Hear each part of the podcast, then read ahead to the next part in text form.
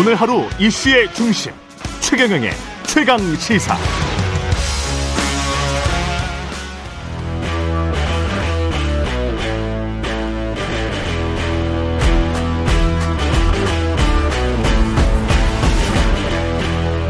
네, 한 주의 시작 여의도 정치를 깊이 있고 날카롭게 들여다보는 시간입니다. 정치 먼데이. 예, 오늘은 최재성 전 청와대 정무수석과 함께 하겠습니다. 안녕하십니까? 안녕하세요. 예.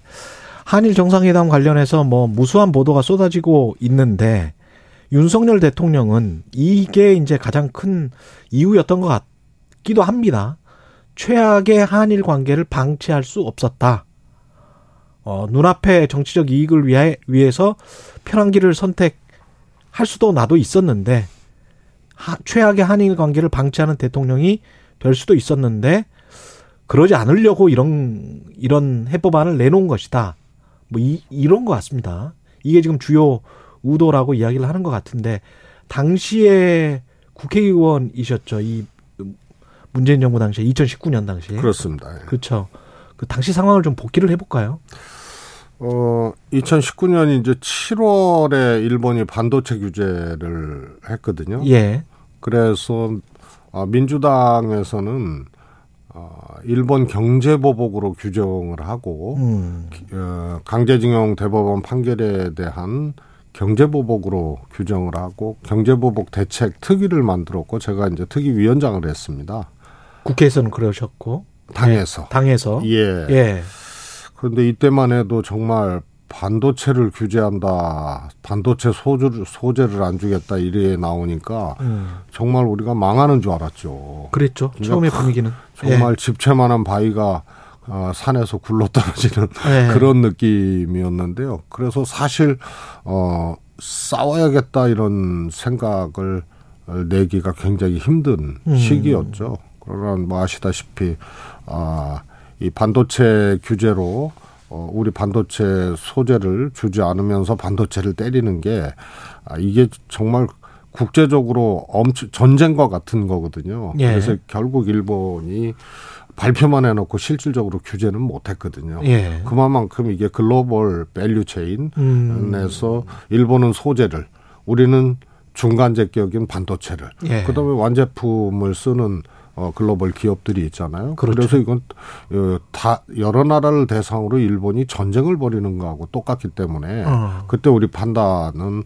아 이거 실질적으로 규제를 할수 없다. 못하기 때문에 그 다음에 일본과 한국의 경제가 턱 밑이 아니고 눈앞까지 한국 경제가 와 있기 때문에 예. 이거는 우리가 양보할 수 없는 어, 그런 싸움을 그리고 진행되는 상황을 그. 이후에 보면 한국이 소부장을 좀 강화를 하면서 일부 품목 같은 거는 대체를 했단 말이죠. 그리고 그렇습니다. 불화수소가 이제 대표적이고요. 일본 기업들이 뭐 안 되니까 직접 와- 오기도 했고 한국 한국으로. 그렇습니다. 예. 일본은 하여튼 조금 이- 희한하죠. 이제 공화제 외피를 썼지만 음. 사실 어 자력으로 쟁취한 그런 체제가 아니고 전후에 어떻게 보면은 국제사회에서 만들어준 법이기 때문에 예. 민주주의를 습득하지 못한 그런 역사를 갖고 있고 외피는 그랬기 때문에 음. 기업이나 국민들이 이상할 정도로 국가에 대한 이제 충성도가 높죠. 그렇죠. 예. 그래 그래서 일본 기업도 내부 불만은 엄청나게 있었지만 아, 표출은 안 됐고 예. 이런 거죠. 그러나 우리는 소부장을 통해서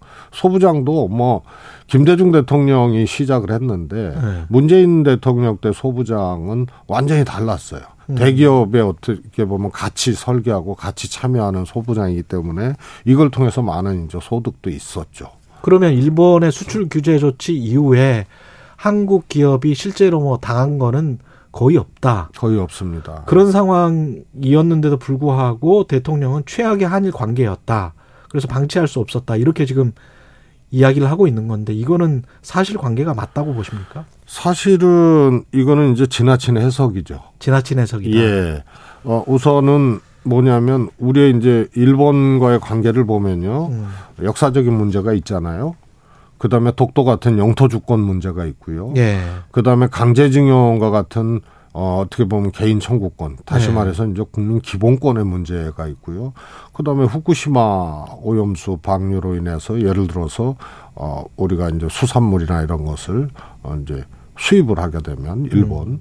그러면 이건 또 식량 주권의 문제거든요. 예. 가, 가장 가까운 나라 일본의 역사적으로, 산업적으로, 또 미래, 안보적으로, 또 국민 기본권에 해당하는 거, 예. 영토 주권 이런 것들이 아주 모두 거의 모든 문제가 응집, 응집 돼 있는 게 한일 관계거든요. 예. 그래서 뭐 윤석열 대통령 해석대로 아 그동안 어, 최악의 한일 관계 방치됐는데 내가 편한 길을 갈 수도 있지만 그것 때문에 했다 이런 것은 그러면은 영토 주권이나 역사적인 문제나 또 우- 우리 이제 산업 또 식량 주권, 국민 기본권 이런 것들을 지키면서 그것을 해야 되는데 예. 본인의 판단이나 본인의 생각, 본인의 선호도 이런 거를 가지고 나머지 문제를 어 등한시했기 때문에 이건 대통령이 어떻게 보면은 대통령의 책무를 이런 말로 어 사실은 피해가거나 다하지 못한 거죠. 그때 강제동원 해법 해법안이 대법원에서 판결이 나왔을 때 당시에 문재인 정부도 분명히 당황했을 거란 말이죠. 그러면 물밑 협상 같은 걸 혹시 정무수석이셨기 때문에 진행을 했습니까 당시 정부에서? 이렇게 이제 두 시기로 나눠서 보는 게 좋을 것 같습니다. 예. 아 2018년 10월에 우리 대법원에 판결이 나왔잖아요. 예. 그리고 이듬해 일본 7월이 19년 7월에 반도체 규제를 하고요. 음. 우리는 9월에 WTO 제소를 합니다. 이거 100% 이기거든요. 예. 국제 무역 구범을 일본이 침해하기 때문에 침해했기 때문에 그리고 그 뒤에 일본이 화이트리스트 배제를 그랬죠. 합니다. 예. 그리고 우리는 또 지소미아로 또 그렇죠. 맞대응을 했습니다. 지소미아 유해. 네, 네. 예. 이런 과정이기 때문에 앞에는 대법원 판결 그러니까 일본이 이것을 정치적인 문제로 끌고 들어와서 경제 보복으로 이렇게 하게 되고 우리는 여기에 대해서 또 대응해야 되고 이 시기가 아 2000한 19년 말까지 계속됩니다. 예. 그리고 2020년 음 이제 들어와서는 우리가 국제 사회에 음. 아주 공개적으로 그리고 또 일본에 아주 공개적으로 혹은 비공식적으로 어 양국 간의 문제를 풀어보자라고 메시지를 던집니다. 음. 그러면서 일본도 겉으로는 어이 이 메시지에 대해서 어 호응을 안 했지만 예. 사실은 협상 라인이 가동이 됐었습니다. 아 그때도 네네. 그렇게 가동이 될 때 이렇게 이제 두 시기로 좀 나눠볼 필요가 있습니다. 그렇군요. 2020년 이전과 2020년부터 문재인 정부가 적극적으로 어 한일 관계나 음. 강제징용 문제에 따른 여러 가지 문제들 어? 풀기 위해서 어 접촉을 하고 했던 시기죠. 그 협상 라인이 가동됐을 때 지금 현재 나온 윤석열 정부의 해법안과 비교해서는 어떻습니까? 그때 당시에 협상안들은 한마디로 우리가 거절했고 일본이 제안했던 예, 그 안이 예를 들어서 금이라면 예, 지금 윤석열 대통령이 얘기한 그 해법 예. 이것은 구리도 안 돼요. 동도 안 돼. 아, 일본이 우리한테 하자고 했던 그 해법안 제안이 이건 10배, 100배 훨씬 나을 정도예요. 물론 그 정도 거절을 했고 지금도 그 안을 받아서는 안 되지만. 음, 그런데 중요한 거는 일본이 그 안을 제시했던 거는 사실은 양 정부 일본과 한국 양 정부 간의 이 협상 거의 전권 한 라인이 가동이 됐었어요. 어, 거기서 1차 합의를 합니다. 전권 한, 한 라인에서. 그래요. 그런데 아베 총리가 걷어찬 거 아니에요. 어, 그러니까 또 두 번째 합의를 합니다. 이 예. 협상 라인에서. 그런데 또 아베 총리가 걷어찬 거예요. 그리고 세 번째는 일본이 협상안을 갖고 왔죠. 예, 근데 그거는 우리가 걷, 안 된다, 우리가. 이거는. 당연히 이 세 가지 다, 예. one, two, three 다 사과를 전제로 하는 거였어요. 어, 일본이 사과를 전제로. 예, 그래서 첫 번째, 두 번째 협상안은 뭐 지금 윤석열 정부가 했던 거하고는 비교도 안 되는 거고 세 번째 일본이 우리가 걷어찬 거. 제시한 안도 지금 안보다 10배, 100배 나은 안 아니에요. 그러니까 이 정부가 말이에요. 예? 윤석열 대통령이 5년 동안 최악이었던 한일 관계를 해결하기 위해서 자기가 편한 길 가지 않고 이런 결단을 했다. 음. 이런 것은 그때 기록물이나 그런 걸 봤으면. 또 이것을 확인을 했으면 이게 굉장한 주요 사안 아닙니까? 근데 대통령실에서 그걸 보지 않았을까요? 저는 그게 의문이에요.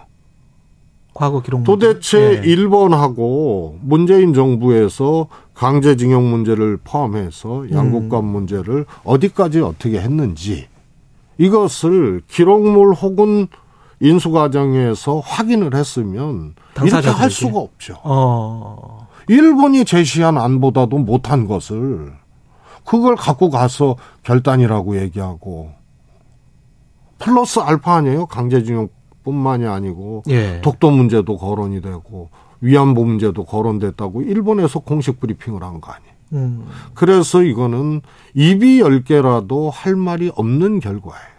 음. 그리고 그 비교 잣대는 일본이 제시한 아니에요. 그렇군요. 근데 이 이후에 지금 방미를 앞두고 외교 안보 라인이 교체가 됐단 말이죠. 이것도 지금 어떤 상황인지를 모르겠어요. 블랙핑크 뭐 레이디 가가 이게 굉장히 마이너한 이슈일 것 같은데 그 이야기가 이제 나오면서 전체적으로 흐트러져 버린 것 같은 그런 느낌도 들고요. 이게 참 기이한 현상이죠. 예. 저는 정상적으로는 이해하기 어려운데 대, 윤 대통령이 일본 방문하기 전에 비서관 교체했잖아요. 그 다음에 이번에 또 안보실장을 교체를 하고요. 또 지난번에 아 스위스하고 아랍에미레이트 방문하기 전에 또 부대변인 그랬죠. 교체를 했어요. 예. 통상 교체를 해야 될 필요성이 있어도 목전에 손방 해결나 정상 해결을 끝내고 음. 외교 라인이나 이- 이런 것을 교체를 해야 되는데 예. 가기 전에 목전에 두고 가기 전에 교체한 거는 상식적으로 이거는 있어서는 안 될 일이고 납득이 안 가는 거죠. 그러면 가기 손방 전에 교체할 수밖에 없는 엄청나게 큰 사연이 있어야 되는데 그게 뭐냐 이거죠. 그래서 실책이나 보고 누락이나 이런 것은 갔다 와서 정리를 해도 되는 문제인데 예. 가기 전에 이렇게 한다면은 제가 보기에는 이거는 외교는 특히 정상 외교는 내용과 형식이 정말 타이트하고 또 피곤할 정도로 정말 어? 이 모든 참모들 모든 시스템이 초집중을 해서 어, 이 진행하는 게 특히 정상 외교인데 그렇죠. 형식에도 문제가 생기고 내용에도 문제가 생길 수밖에 없는 거예요. 뭐 한 달도 안, 안 남기고 외교 안보 라인이 교체가 되면 그게 제대로 정상회담을 준비할 수 있겠느냐 그런 말씀이시네요. 아니면은 예. 의- 의전, 형식, 또 프로그램, 또 협상해야 될 내용 음. 이런 것을 다 윤석열 대통령 개인기에 의존해야 된다는 얘기거든요. 근데. 이 관련해서 결국 그 나오는 이야기들은 이재호 국민의힘 상임고문 같은 경우는 어, 김건희 여사의 줄을 선 행정관들과의 알력 다툼, 행정관 비서관들의 알력 다툼에서 시작됐다는 그런 설들이 있지 않습니까? 그리고 그거를 좀 인지하고 있는 것 같아요. 상당수의 정치인들이. 이건 어떻게 생각하세요? 이게 실제로 그런 배경이 될 수가 있습니까? 음, 이제 확인할 수는 없죠 현재 단계에서. 예. 그러나 이제 김건희 여사의 일종의 이제 권력적 정치적 지위 음. 이런 것은 어, 윤석열 대통령과 공동 정권이라고 할 정도로 굉장히 높다라고 다 보고 있지 않습니까? 그리고 심지어는 윤석열 대통령 위에 김건희 이런 김건희 여사 이런 얘기들도 있어요. 우리가 근데 영부인을 선출하지는 않았잖아요. 그렇습니다. 예. 그래서 영부인도 정부의 에, 이 공식적인 국정운영 시스템이나 이런 것을 벗어난 그런 존재거든요. 음. 대통령 영부인으로서의 역할은 있지만 국정운영의 공식 시스템은 아니란 말입니다. 예. 그래서 이, 이게 오버가 되거나 이러면은 이런 게 국정농단이에요. 음. 그래서 김건희 여사가 실제로 어 인사에 관여를 하고 또 김건희 여사 와 인연이 있던 사람들이 청와대에 근무했다 아, 대통령실에 갔다는 거는 이미 보도도 되고 확인도 됐지 않습니까? 그렇죠. 그 폭이 얼마만큼이고 어느 자리인가 전부 볼 수는 없지만 음. 이미 아 확인이 되고 짐작된 일이거든요. 예. 대표적으로 김태효 1차장은 음. 뭐 하여튼 그 대통령과 아크로비스타 이 거주지가 또 같았다는 그런 것도 있지만 예. 굉장히 특이한 거예요. 어. 1차장이 되면서 1, 2차장이 바뀌거든요. 역할이. 그렇죠. 문재인 예. 정부 때는 1차장이 국방이었어요. 음. 2차장이 외교였어요. 예. 근데 김태호 차장이 되면서 음. 1차장이 외교가 됐어요. 외교가 되고. 그러면 1차장은 뭘 하냐면 NSC의 사무처장이에요. 아. 그러니까 외교와 안보까지 다 여기서 컨트롤을 하게 되는 거죠. 음. 그러니까 안보실장하고 어 충돌이 있을 수밖에 없고 음. 굳이 따지자면 안보실장은 외교 라인으로 볼 수 있고 예. 김태효 실장은 MB 때 청와대에 있었고 어떻게 보면은 이 대통령 김건희 여사하고 어 뭐라 그럴까요? 좀? 지근거리에 지근거리? 예, 이- 있는 사람이 아니냐. 음. 그래서 김태효 차장이 있는 한은 안보실장이 누가 돼도 실장 위에 사장 역할을 하는 거예요. 실장의 사장 역할을 할 예. 것이다. 하고 있을 것이다. 그래서 이 충돌이 저는 근원적이지 않나 보고요. 음. 블랙핑크가 펑크나고 예. 레이디 가가 레이디들 퍼스트 레이디들이 고한 것이 아니고 그냥 이 가처분 됐거든요 이게 예. 네? 공연이 예. 그래서 그거는 주요 원인은 아닐 것이다. 그게 주요 원인은 그리고 실제로 이거 움직였던 흔적들은 이- 있는 것 같아요. 음. 이 레이디 가가와 블랙핑크 공연 아니다. 어디에서? 우리 대통령실에서 아니면 저쪽에서? 양쪽 미국에서? 다죠. 양쪽 다? 예, 그러나 미국 측은 뭐, 어, 이 확인할 수가 없는데. 어, 확인을 안 해주죠. 예, 블랙핑크나 여기가 이제 일정을 아, 조금 이렇게 인지를 하고 있었던 예. 이, 이런 것은 이제 조금 이 흔적이 좀 보이는 것 같아요. 예. 그러면 이거는 이 일정조차도 뭐 이게 주요 사안은 아니거든요. 예. 정상에게 이 일정조차도 하여튼 소화해내지 못하는 그런 정도의 지금 시스템이고요. 음. 어, 교체의 근원적인 원인은 이거는 있을 수 없는 거고 공연 무산 때문에 안보실장이 고체됐다는 거는 음. 있을 수 없는 거고 아, 아까 말씀드린 아주 더 큰 의미의 아, 갈등, 음. 알력 이런 것들이 사전 교체라는 아, 그야말로 찾아보기 어려운 그런 결과를 도출하지 않았나 싶습니다. 오늘 제주에서 4.3 추념제가 있는데 대통령 안 갔단 말이죠. 지난해에는 이제 당선인 신 분으로 갔었고 어떻게 생각하세요? 대구 소문시장이랄지 뭐 마침 또 대구에서 시구까지 했는데 안 가니까 조금 좀 이상하기는 합니다만은.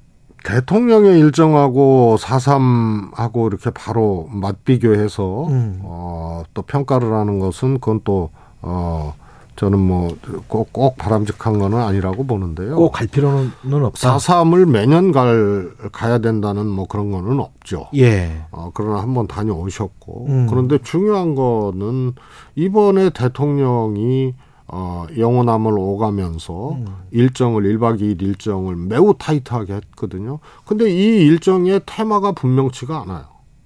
테마가 야구장 가서 시구했죠. 서문시장 또 네 번째인가 또 가셨죠.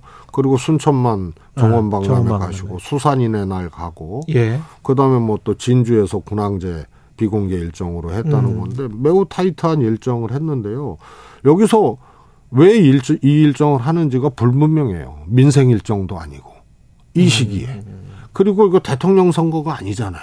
선거 때 보통 이렇게 하거든요. 예. 대통령의 일정과 후보의 일정은 완전히 다른 거죠. 그러네. 그럼 예. 지금 시기에 꼭 이런 거 뭐 서문시장 가고 어 이 축제 가고 야구 시구하고 이 이것이 맞는 일, 일정이냐 이 시기에 무슨 메시지와 무슨 시그널을 그 대통령실 입장에서는 어떤 메시지를 주고 싶었던 걸까요? 저는 그게 잘 모르겠어요. 잘 모르겠다. 그래서 대통령이 움직인다는 거는 경제가 어려우면은 어 산업 현장을 가거나 이런 경제 어려움에 피해를 받는 음. 어? 이런 저 서민들이라든가 저소, 저소득층 혹은 피해 기업 예. 이런 이런 데를 가거나 어?